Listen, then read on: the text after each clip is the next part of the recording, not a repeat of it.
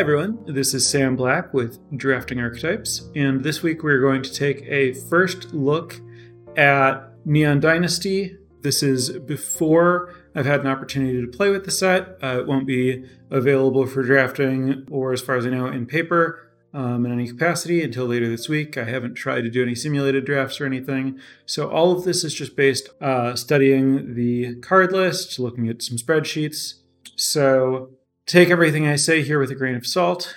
Also, I'm not going to be going really deep into any archetype because I'm not going to know detailed stuff. This is all going to be big picture overview that's going to touch on all the color combinations to try to give you a sense of what things you should be looking for and thinking about as you go into your first drafts later this week.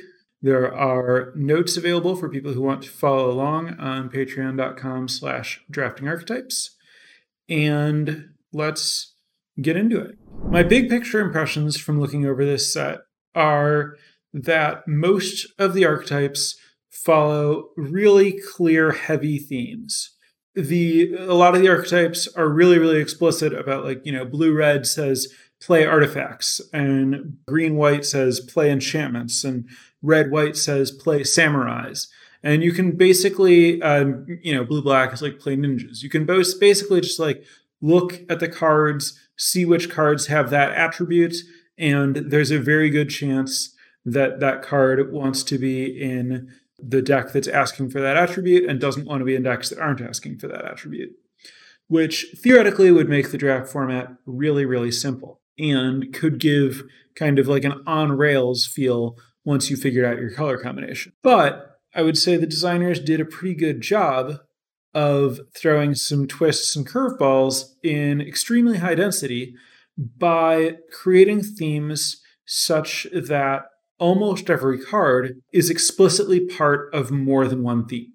So you might have a samurai that is also an enchantment, or is a warrior. The warriors and samurais are kind of interchangeable. You might have like a warrior that's an artifact, or almost any card uh, will work very clearly in more than one of these archetypes. So that means that there's a lot of opportunity for pivots in the draft uh, where you might take a couple of cards. You might try to straddle between two archetypes where you take cards that could fit in both for a while. And there also might be interesting decks that um, are three colors and use overlapping cards with synergies in multiple of the pairs that exist in those three colors. And so you might get some kind of like discovered synergies between cards that share like weird three color combo synergies. That is also more likely in this set because the fixing is very good. Uh, we have 10 common dual lands plus a five color dual land, which puts us in a space pretty similar to Kaldheim, where I personally was playing more than two colors very often. Obviously, more than just the lands matter. Uh, Kaldheim had some pretty good five color fixing spells. Neon Dynasty also has a non zero amount of that. So I do anticipate that if you're trying to play multicolor, uh, you'll be able to. That said, I don't know how often you'll want to or whether the incentives will push that way because all the cards are so linear and all the there are so many linear themes that it's very easy that like a lot of the cards won't want to be played together. Such that if you are playing like five color stuff, a lot of the like linear stuff won't make any sense in your deck. That said, there might be just like a five color kind of like theme neutral, good rate removal type deck or something. I'm optimistic about that existing. It's something that I'll probably have fun discovering and playing. But for the most part, uh, the cards are going to give you a pretty clear direction, and they're going to want to be played with other cards that have some specifically called out element that they would like to share with most of the other cards in your deck. Another thing that that means is that uh, you might have like three white cards. It's possible that those three white cards have a really heavy implication about what your second color is because, you know, all the white enchantments theoretically want to be played with green so that you have the white green enchantment theme, or black where you have a enchantment and artifact together theme. The specific cards that you have might fit way better in those archetypes than they do in say white blue or white red. And this is usually true in that you know there are some archetypes that are more aggressive some that are more controlling. And if you start out with an aggressive color or an aggressive card you might know that you're going to want to be in the more aggressive color. But i think it's going to be that pressure is going to be a lot stronger and the cards are going to be a lot more narrow. I think of the cards in this set as kind of like half gold in that they don't have a single other card they need to work with. It's not like your white card requires red mana and it can only pl- be played in white red. But I think a lot of them are going to work way better in about two of the possible archetypes than the other two of the possible archetypes in a way that's like pretty clear and explicit. So while you're navigating the draft, before you have two colors of cards, or even while you have multiple colors of cards, it's going to be pretty tricky to figure out like how much weight you have pulling you in the direction of every color because you can't just glance at the color of your cards and know you have to think about like okay how strong is each of these cards in all the possible archetypes I could go into. Which cards would I most likely give up because they don't have a place? Which cards would I play, but maybe they'd be a little weaker? Which cards would be at their strongest, depending on all the different colors and like archetypes within those colors that I could go into. So I think that this set is going to play a little bit more like Ravnica than you might think for a set that only has one cycle of gold uncommons because all of these all the cards are in this weird half gold space and also there's a lot of fixing which is another trait of ravnica. So while this set doesn't in any way resemble like a gold set on its surface i think there's a good chance it'll play a lot more like a gold set than you would expect.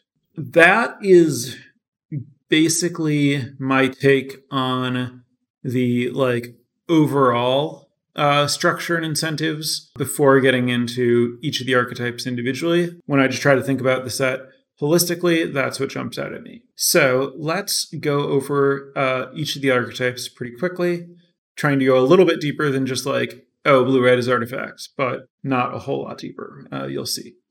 So blue white is theoretically like the vehicle deck, I think, but I think that there's not sufficient density of that that like all of your stuff is going to be vehicles and stuff that explicitly works with vehicles which means that this is one of the slightly like more open-ended or like archetypes with least the least clear incentives. I'm also like not overly impressed on the surface at least with the strength of the vehicles. I'm personally not very excited about blue white. It looks like the synergies that exist are pretty weak, and I don't know what you're getting to make up for that. There's some potential synergies with like blinking and bouncing and ETB stuff that's mostly in blue, but there's like the one white trick that can like put a plus one plus one counter on a creature or vehicle or return a permanent you control to your hand. And then there's the blue like flicker that gives a plus one plus one counter. And those things are a little bit better than they often would be because uh, a lot of cards that have triggers that would often say when this dies in this format say when this leaves play so you can get the leaves play trigger on a blink. So, for example, uh, there's like a two mana, two one common artifact that you can spend mana to draw a card when it leaves play rather than when it dies. Um, uh, an uncommon three mana version that like draws a card when it leaves play and gains life when it enters play, and that kind of card is really good to like bounce or blink. So it has synergies with ninjas that you can pick up in blue white, as well as synergies with flicker and uh, bounce your own stuff and um, all that.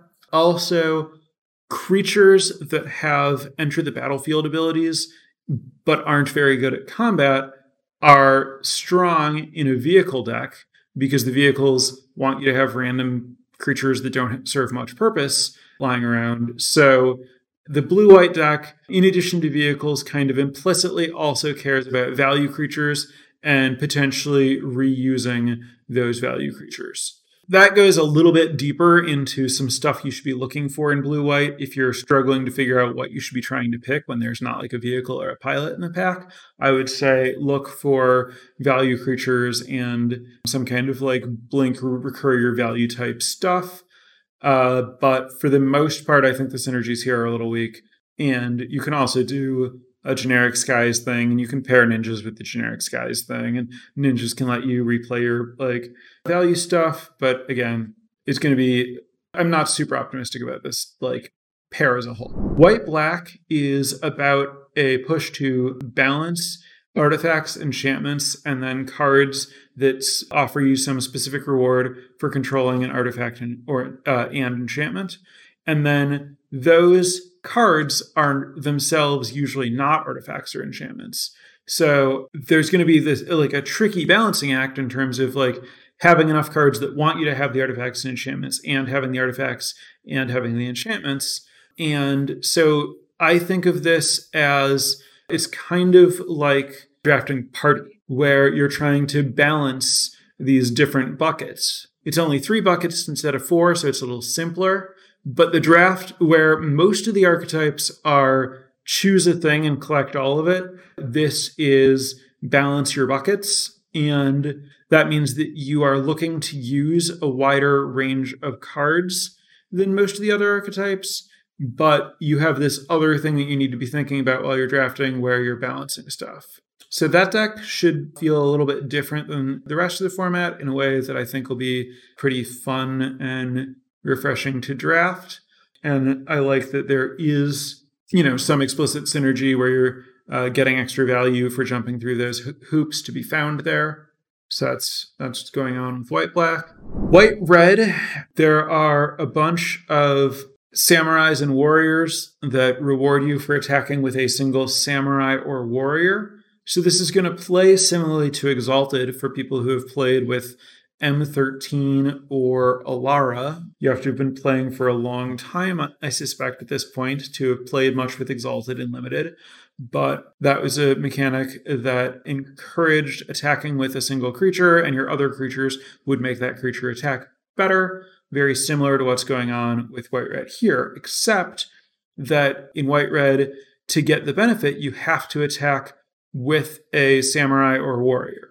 So if you have a bunch of cards that are stacking bonuses on every time you attack with a samurai or a warrior, those cards are all going to be pretty bad when you're not taking advantage of that, which is anytime you're attacking with multiple creatures or anytime the one creature you're attacking with isn't a samurai or warrior.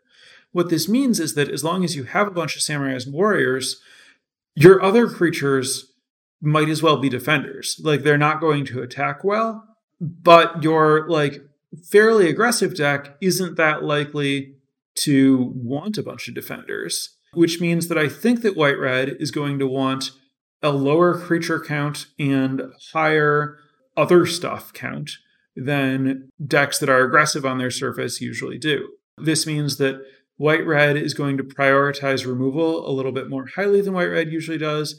And this fact means that white red is probably going to be a little bit less aggressive than it usually is, even though it has a mechanic that's entirely about attacking, you're likely not going to be purely racing. You're going to be getting value on your one attacking creature and playing a bit of a control game to have time to grind them out with your attacking bonuses. Also, all of the equipment creatures that have reconfigure will play well here, even though they are not, or even when they are not samurais and warriors, because they can still, if you spend mana, participate in the attack that you're making, and they'll help you with having a sufficient creature density if you're not seeing enough samurais and warriors to get to the creature count that you're going to feel comfortable with. The fact that this archetype is a little bit more controlling than a, a white red deck that incentivizes, atta- incentivizes attacking white looks means that like the six mana spell that makes three two two vigilant samurais and scries three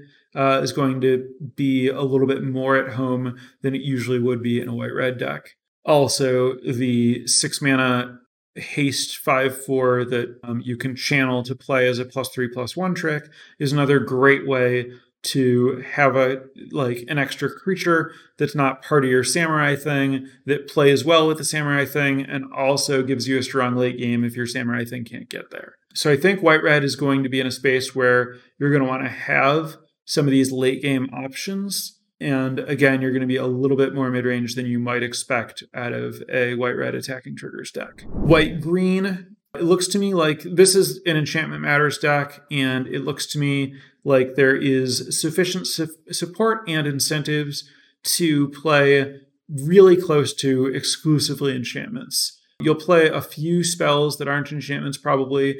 I wouldn't be surprised. I mean, every now and then you'll play some really, really strong creature or something that's not an enchantment but it will not surprise me to see decks that are where like every permanent in your deck is an enchantment. I'm personally really into the commune with whatever the green one mana common that uh, commune with spirits that looks at four cards for an enchantment or land and puts it into your hand. I think that that's really powerful draw smoothing and fixing and a super good impulse. It's not going to be hard to have a deck where you're looking at four cards and you can choose th- any of three or all four of them to put in your hand. For one mana, that's really, really strong. I think that because a significant portion of the enchantments that are available are sagas, and sagas want time to generate value, I think that that'll kind of lead to white green being on the less aggressive end.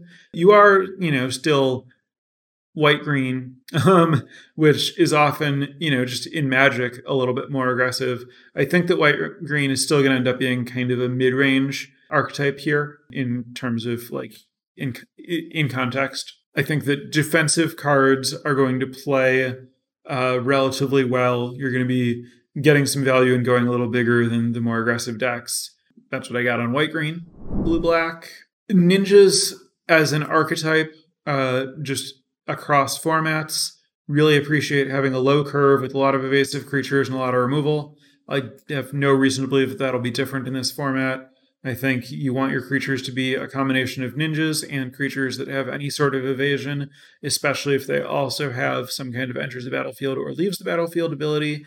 And then you're going to want like removal and tap your opponent's stuff type tricks to get your ninjas through after you've played them. I think that this will be like if you've played uh, Modern Horizons 1 and drafted ninjas in that format, I think that it'll play very, very similarly here to how it plays in that format. Probably a little less powerful because it's not Modern Horizons, but the incentives should all be about the same. Uh, blue red, this is similar to white green, but it's looking for artifacts instead of looking for enchantments. Looking for artifacts rather than enchantments means that you're not playing sagas, so you don't have the built in incentive to play a longer game that sagas create.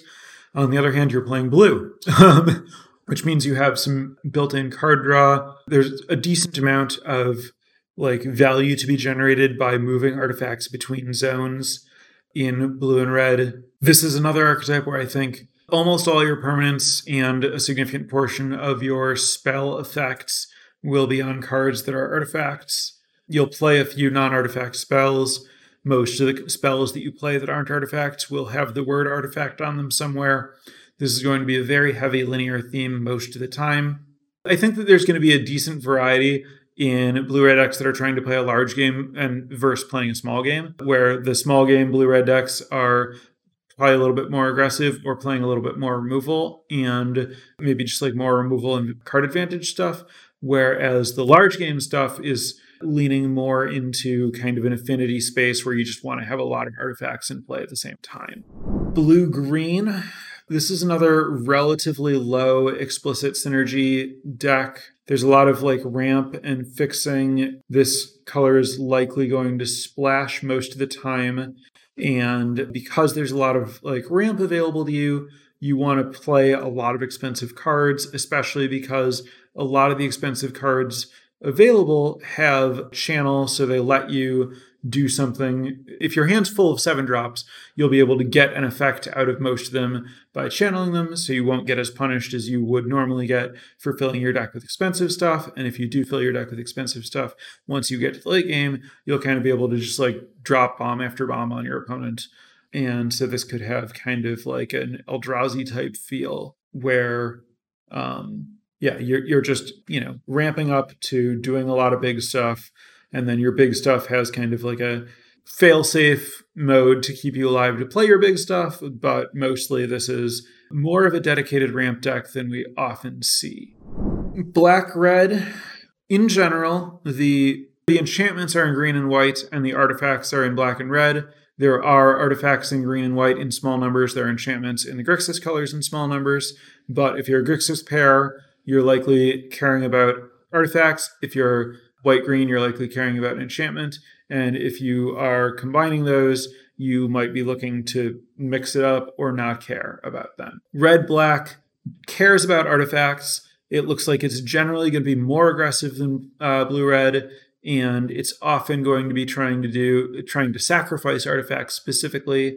And I think that because it is sacrificing artifacts playing more removal, playing a smaller game, less looking to have critical massive artifacts on the battlefield, that also means that it is a little bit easier to play some just good cards that aren't artifacts in your deck. So there's more pressure to be mono artifacts in blue red, more pressure to just play good and aggressive cards with some lighter artifact synergies in red black. Black green this is another like relatively soft theme deck that can uh, bridge a lot of synergies.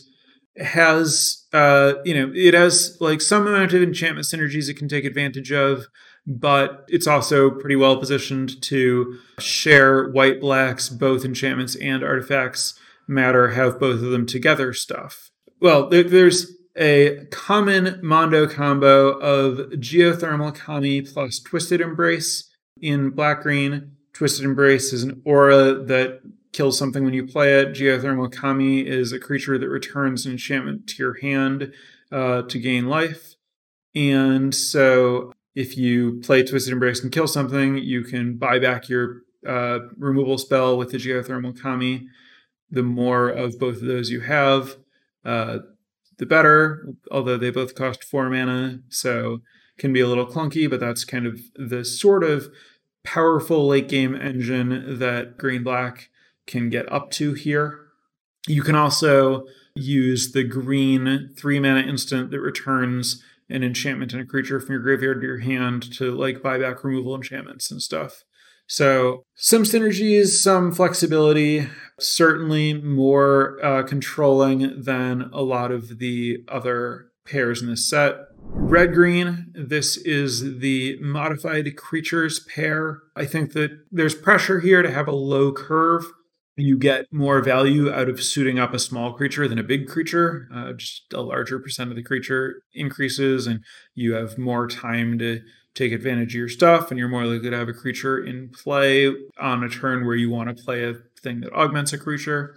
So this is going to be on the low curve side for red green, but because it's going tall rather than wide, it's still going to ultimately have the effect of having big creatures in a way you would expect from red green. But this is going to be low curve, and I suspect one of the more aggressive pairs in the format because of that, you know, low curve, pump up my guys and attack uh, space. The longer you have a bunch of things that you've invested in putting cards on one creature, the more time you're giving your opponent to have a removal spell to answer that creature, better to just kill them when you make a big creature for relatively little mana uh, by combining multiple cards.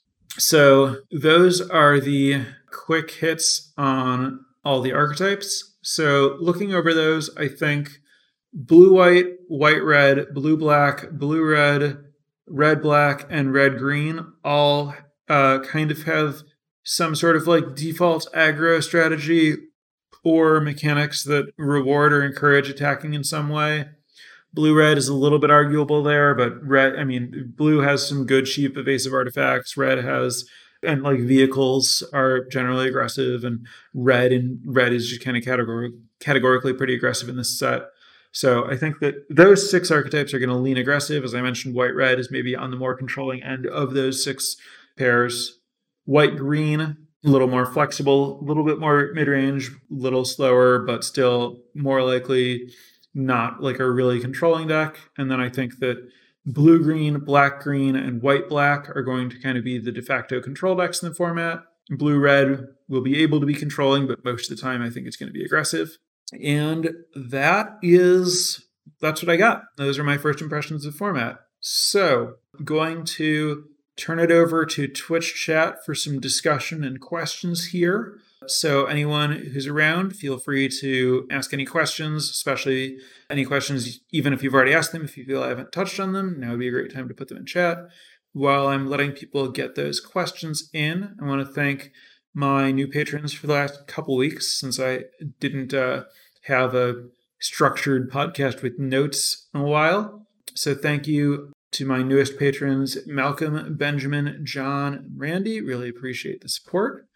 Also, I want to mention that I have added new benefits to Drafting Archetypes Patreon. Specifically, uh, every tier now offers different levels of discounted rates for coaching. So if you are interested in getting some coaching as we go into a new format, want a jump start on figuring that out and getting, you know, a handle on it, great time to reach out to me. And if that appeals to you, you will save money on any amount of coaching if you become a Patreon of the pod or a patron of the podcast first. So check out the benefits at patreon.com slash drafting archetypes if any of that interests you, or if you are otherwise interested in supporting the podcast. On to questions. First, do I feel many of the one drops are high picks to lead you into archetypes? Yes, I think that this set continues the recent trend of making one drops real cards in limited. I don't know that the one drops are all necessarily like strong pulls to a certain deck.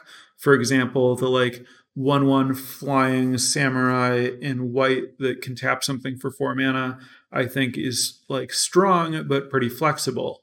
I think that, you know, if you don't have like a good uncommon or rare, you can take that and then like your white and wait for something else to give you uh, more clear direction. But I mean, I, I do think that the a lot of the one drops are strong and should be prioritized. And then the follow up, there are a lot of them. Will that like decrease their value? I don't think so. I mean, like what we've seen in the most recent sets with like Lantern Bearer and Minister of Hope, even though there were one drops, I just wanted a lot of them. I think that rate just matters and a good one drop is a good card and if the card is good enough you're not really going to get punished for playing more of them. Obviously you need to make sure that your deck isn't on the whole too low impact but that's pretty easy to avoid while still prioritizing the good one drops. Next question how do i feel about the blue artifact that taps for mana aka mox jaspera I am not very high on it. Jaspera Sentinel was valuable both because the one mana creature was a good target for equipment and reach was actually pretty important. And more importantly, Jaspera Sentinel gave you mana of any color, so it fixed and let you splash pretty well. The blue artifact here taps for colorless, so it's really only useful for like ramping and not for fixing. And fixing is far, far more powerful. I think that there may be some like particularly blue green decks that want to use it since they're likely to have enough mana to use the more powerful spell side of it and also interested in ramping. But I think the card is like overall pretty weak and narrow. Next question I've noticed there doesn't seem to be a lot of filtering and card draw in this set compared to previous ones. Is that something I have senses as well? How does that affect drafting this set? That was not my perception. I think that there are a reasonable number of cards that like scry or draw and discard. There's like the 3 3 flyer that draws a card and discards a card. Uh, there's the ninja that after it hits the first time draws and discards. I guess most of it's blue, but you know there there is a good amount of it in blue. Then in green, there's the like super ponder type effect that I already talked about. And then like red has less like filtering, but has uh like the one mana artifact that like exiles stuff to let you play and can do that both when you play it and when it leaves. That functions as a pretty good mana sink. So I don't know. I, I think that this set has a pretty good amount of smoothing in various ways. I'm not really worried about it standing out as having a small amount of that. Next up, I think the blue green turtle with double channel looks like one of the best cards in the set. What are my thoughts? That is very possible. Seven is a lot of mana, and by the time you have seven mana, Ward 2 isn't likely to protect you from things all that much. And then the like buyout modes are nice to have, but neither of them is like super powerful to actually do. I think the card is good, but I suspect that I'm going to consider it a little overrated. Like obviously, I it, there's a lot of power to having the amount of flexibility that that card offers, but it is an enchantment, I believe, which means that Fade from Antiquity is going to be a pretty good card since like almost every archetype specifically cares about artifacts or enchantments, so it'll almost never be dead. That's an example of like a pretty efficient answer to like the giant flyer. So I don't know. Um I'm not sold that that's the best use of a lot of mana. I mean, I, I do think it's a strong card. I'm not saying that it's not good or you shouldn't play it. It just doesn't like stand out to me as like, oh yeah, this is the best like gold card or the best uncommon or something. Next question. I mentioned that the set has the potential to be as multicolored as Kaldheim, uh, multicolored card Kaldheim anchored by Jaspera Sentinel and Path of the World Tree. Is there a card I see being the multicolor anchor in Neo? There's the common that searches for a land for two mana, so you get kind of like a weird main decked environmental sciences, which shouldn't be a very high pick in general, meaning that if you want it, you can likely get multiples and you can take advantage of the fact that it is an artifact in play and do stuff with the object so that it's not strictly just like a two mana lay of land. In fact, that's colorless uh, to start fixing helps a lot. I haven't like fully studied like how good I think all the fixing options are and everything but I also think that they're because of how linear the decks are and how I think that generally disincentivizes splashing, and also the fact that these lands aren't snow lands, so people aren't gobbling up the common lands to support their snow themes, means that the lands should generally go later, meaning that if you're trying to be a multicolor deck, it's going to be easier to get the lands. Like, I think very noticeably easier to get the lands than it was in Kaldheim. And so I think that that means that the lands themselves are going to let you are going to support the player who's trying to be the multicolor deck a lot better than the lands in Kaldheim did. Um, so there's less pressure on other spells to fix there. Any quick thoughts for pre-release? Not really. Nothing different from what I've talked about. I'm I don't play a lot of sealed. As I said, a lot of cards in this format are like secret gold cards. When you find your deep, strong color, I think that likely your good cards are going to fairly clearly indicate which second color you want. So I suspect that pools are going to be are going to offer a lot of direction about possible builds and it should be pretty clear whether you can support like multiple colors or not. I, I think the way that I would expect it to go, having looked at no sealed pools, is that I think most pre-release pools are going to kind of like break down into like this is obviously my deck, or I could play like deck A or deck B rather than like, well, I'm sure that I'm white and I could play any secondary color. Cause like once you're sure that you're white, your white cards are just most likely going to be like, oh yeah, half of these all want the same second color and they get a lot stronger if I play that second color. We're coming off of a pair of graveyard sets in Innistrad. Should we calibrate our expectations for graveyard value going into this set? Or how should we calibrate our expectations for graveyard value going into this set? Well, the green black uncommon is a very powerful Eternal Witness variant, and the green Season of Renewal, the instant common that gets back a creature and enchantment, looks pretty strong. And there are some red cards that like use artifacts from the graveyard and stuff. Obviously, the graveyard is going to matter less than it does in Innistrad, but there are still ways to take advantage of it if you are into using the graveyard. I certainly don't think that I'm going to be deeply invested in looping my deck in this set or anything, but I guess it just wouldn't really be on my mind while I'm drafting. I'm gonna. I think that you're gonna be focusing on uh, doing the things the cards are telling you to do, rather than like thinking about your memory of a diff- different format where cards were asking you to do something else. Next up, ninjutsu seems like it has the potential to just have some runaway games. Yes, I agree. That is how ninjutsu plays. Where does this set rank in terms of being able to splash colors? Very high. I think that if you're trying to splash, you will not have trouble doing it if you're willing to spend picks on lands. But I think that uh, most often you will not be trying to splash a lot because of how linear the archetypes are. Next up, this set contains an enormous amount of two twos, mostly for two, but even three and four mana. Do you have any thoughts about that? I actually meant to kind of like do that size of creatures check and didn't get to it. I do think that there being a lot of two twos does matter in terms of it means that, you know, two threes are relatively good rather than relatively bad. So, for example, the white uh, enchantment creature, 2 3 lifelinker, will play pretty well, will be a little stronger than it might be in some other formats, uh, assuming that it is true that uh, we're mostly looking at two twos. I do think that there are a lot of both two twos and one ones like the fact that there are a bunch of like playable one mana creatures that are one ones in addition to like virus beetle and spirited companion at two mana. So i do think that this set is going to have more like really small creatures in play than you you often see. So like more one ones and two twos lying around and that makes vehicles easier to use and better and also makes equipment easier to use and better.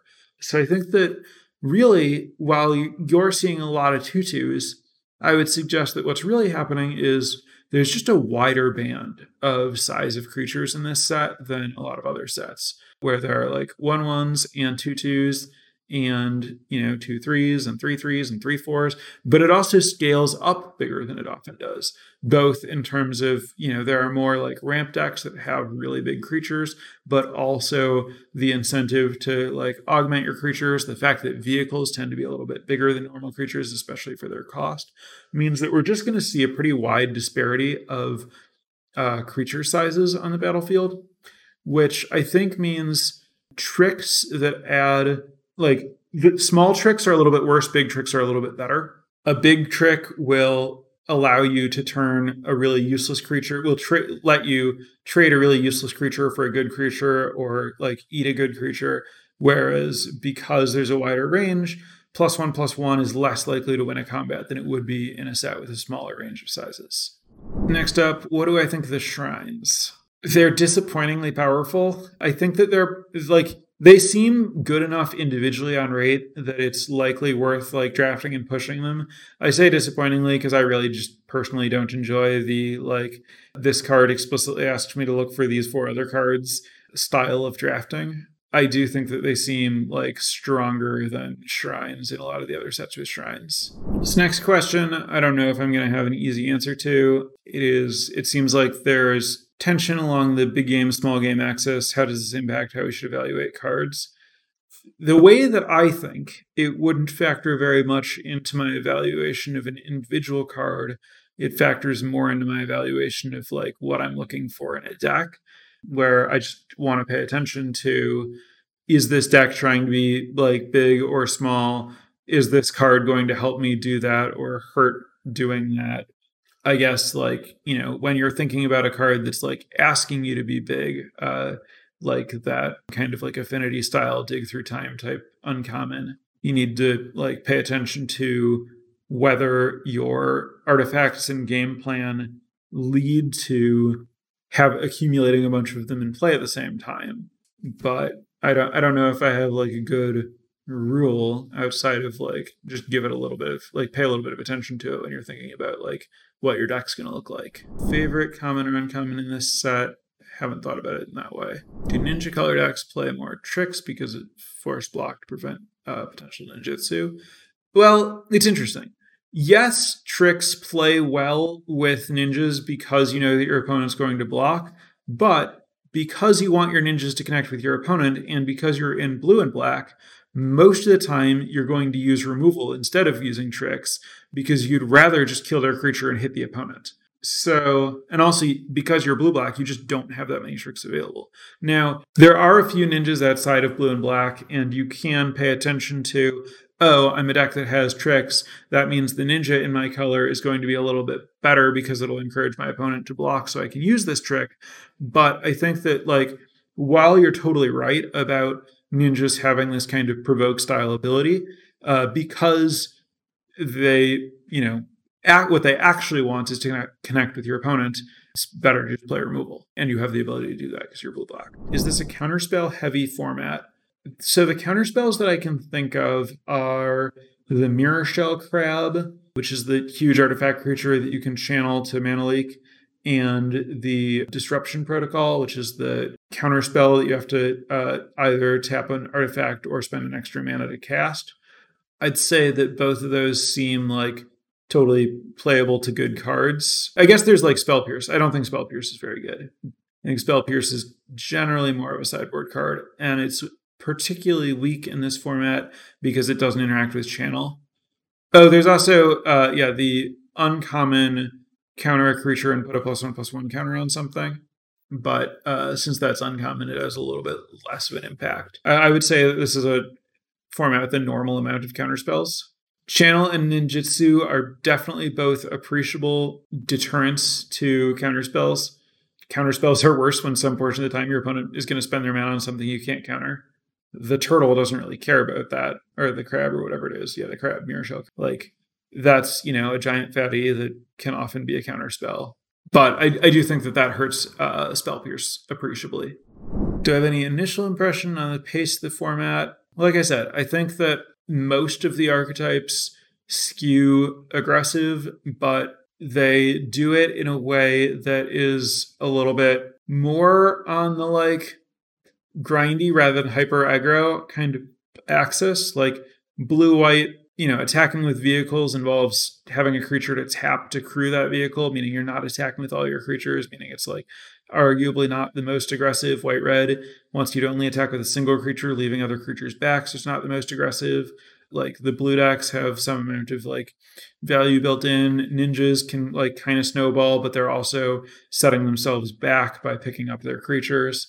So I, I do think that while this set has a lot of cards and mechanics and themes that make blocking difficult, it also has a lot of things that the aggro decks are doing that kind of pressure them away. Like the set's more proactive than aggressive. It's less likely that you're going to die on turn five and more likely that you're going to die. Like I would say it's like below average likelihood that you're going to die on turn five than like an aggressive format, but kind of like more average likelihood that you're going to die on turn six or seven because the aggressive decks are like resilient and good at pressuring through things and good at removing blockers or making it difficult to block in some way or whatever. So it's going to be hard for you to extend the game really long when your opponent is like, you know, suiting up their reconfigure guy on extra creatures and forcing you to like trade down to like deal with it or whatever. All that stuff pressures toward ending the game, but doesn't kill you super fast. So Theoretically, that means that there should be a slightly narrower band of game length, but not faster games. I think it's going to be hard on control decks because the aggressive decks are good at like having an attack they can make and pushing through in some way, but you'll have some amount of time. This next question is a little outside of my area of expertise, particularly since it's about rares, which I haven't really given any thought, but is about the channel lands uh, will they be picked as highly as you fear if you like rares that you will want to play in constructed to not be picked highly? I think is the essence of this question. The channel lands are uh, like a strict upgrade over basic lands, so you will want to prioritize them because they just make your deck better than not having them. They're not, for the most part, super high impact and limited. Maybe no, most of them are pretty good. I don't think that they will ever really go later than third-ish. Next up, do I think forcing ninjutsu early will be a fruitful strategy? I confidently have no idea. There's no way that I can try to like rank the strength of these archetypes before playing. I wouldn't assign a particularly higher probability to like blue black or ninjas being better than any other archetype at this point. How good do I think disenchants will be or shatter burst enchantment removal? I think that the cards that can destroy either artifacts or enchantments should be very strong main deckable cards. I'm reserving judgment on cards that destroy only artifacts or only enchantments. I think you might be able to get away with playing a small number of them, but I'm pretty skeptical because they will be dead some portion of the time. And I think having cards that are dead is really, really bad. And like if you have kill an artifact, it's basically never going to do anything against green white. And if you have kill an enchantment, it's basically never going to do anything against blue red. But I think the cards that kill either, which might just be there's like Fade from Antiquity, there's the rare channel land. If, if there are any others, I think that those are going to be pretty good. But I personally will generally avoid playing most of the stuff that kills only an artifact or enchantment. Next question Thoughts on the black red Oni Cult Anvil slash Dragon Spark Reactor artifact pile's ability to use removal to generate creatures to ping the opponent while creating blockers to slow aggro decks? Yes. that that is a thing that you can do with that deck. Uh, it, like if your question is, do I think that the black red deck will function? Yes. If you're asking how good I think the black red deck is relative to other decks, much like with the blue black deck, I have I'm not going to be guessing about the relative strengths of archetypes before playing the set at all. Next question: How many sources do I need to play the one CCCC cards? I'm going to refuse to answer that one because it really just depends on how like with a card like that, it depends on how long the game you're playing is and how powerful the effect is. I mean, the, the ballpark is going to be like 10 plus, but when you're going for like that specific and potentially good that late, you're like everything matters in terms of like how much card draw you have, like how many cards you're going to see per game. Next up, am I back to pessimistic about aura based removal until proven otherwise? Uh, certainly relative to uh, many other players. For example, uh, I know that like I saw. I hope this doesn't seem like a call out. Ari Lax, I think, was saying on Twitter that he thought that the white pacifism type card was the best white common, and I certainly won't initially draft it that way. I, I don't think that card's unplayable. I'm not going to draft it as the best card, but I'm also not going to treat it as a card that I like never want in my deck. I think that the fact that you can find it with the green one mana uh, commune with spirits matters a lot. I think that the fact that it's an enchantment in play for all of your stuff that counts enchantments in play, especially in white black, matters a lot. So I, I do think that there are reasons to play the aura based removal in addition to you know possible ways to punish you for doing it like the flicker and stuff so I think that they're in an interesting rather than bad space, but I'm generally going to like them a little bit less than like I think that the average player does, but I'm not like totally off them or anything. All right, so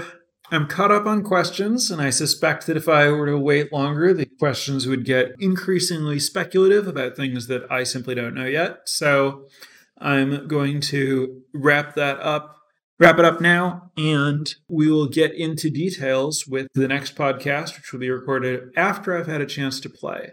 So I will not be recording the next podcast uh, this coming Wednesday. I will be recording Thursday or Friday, outside chance Saturday, to be determined later whenever I feel like I know enough about an archetype to talk about it. Looking forward to getting into this set. I think there are a lot of cool things going on here, and I think that it's going to be certainly very different from what we've been playing with. So it should be really fun to explore. Thanks for listening. Once more, I'm going to drop a little reminder that I am um, happy to to take new uh, coaching clients. And if that is appealing to you, again, check out the new benefits on our Patreon, patreon.com slash drafting archetypes to get a discount on that if you want to get a head start on the format. Thanks for listening, and I'll be back probably in a little bit under a week. Bye, everyone.